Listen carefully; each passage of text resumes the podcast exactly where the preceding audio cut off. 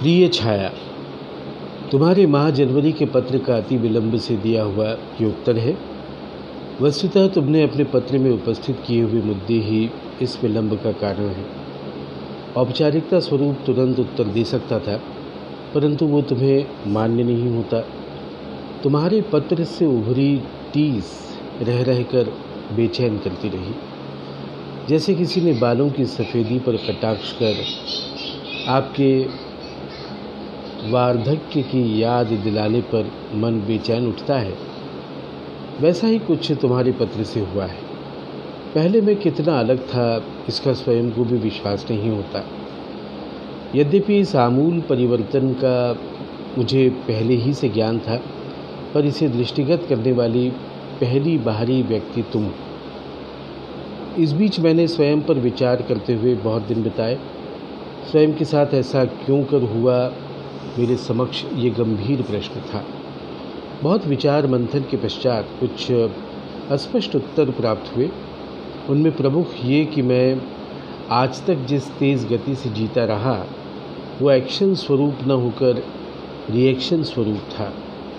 इस अनुभूति मात्र से मैं स्तब्ध हो गया और ठीक इस अवधि में तुमसे प्रथम बार मुलाकात हुई। प्रत्येक व्यक्ति का जन्मतः एक स्वभाव होता है। बचपन से ज़िद्दीपन, उतावलापन और श्रेष्ठता का अहंकारी भाव इन सबसे मेरा व्यक्तित्व गढ़ता चला गया। स्वच्छंद रूप से जीते हुए कभी कभी समझौते की अपरिहार्यता निर्माण होती, जब तब प्रतिक्रिया स्वरूप उद्दंडता जागृत होती। इस प्रतिक्रिया स्वरूप उद्दंडता के कारण अक्सर नए आह्वान स्वीकारना पड़ते। प्रतिक्रियाओं की इस अखंड श्रृंखला के कारण जीने के लिए भले ही नए प्रयोजन प्राप्त होते हों। अंत तो गत्वा ये तो ये था ये था तो सारा आँख बिचौली का खेल ही। डॉन कियोते के अनुसार काल्पनिक शत्रु का पीछा करने जैसा। इस दौड़ धूप में कभी अंतर्लीन होने का अवसर ही नहीं मिला। गत वर्ष मुंबई प्रवास के समय उच्च रक्तचाप के कारण तीन दिन अस्पताल में भर्ती रहना पड़ा, तथा डॉक्टर ने संपूर्ण आराम की सलाह दी। इसे मैं अपना सौभाग्य ही समझता हूँ, क्योंकि इस मजबूरी के चलते स्वयं से संवाद साधने का समय तो मिला। आत्म परीक्षण के इन क्षणों में एक प्रकार की सुन्नता आना स्वाभाविक ही था। अपने भीतर झाँक कर जो कुछ देखा, वो सब झकझोरने वाला था।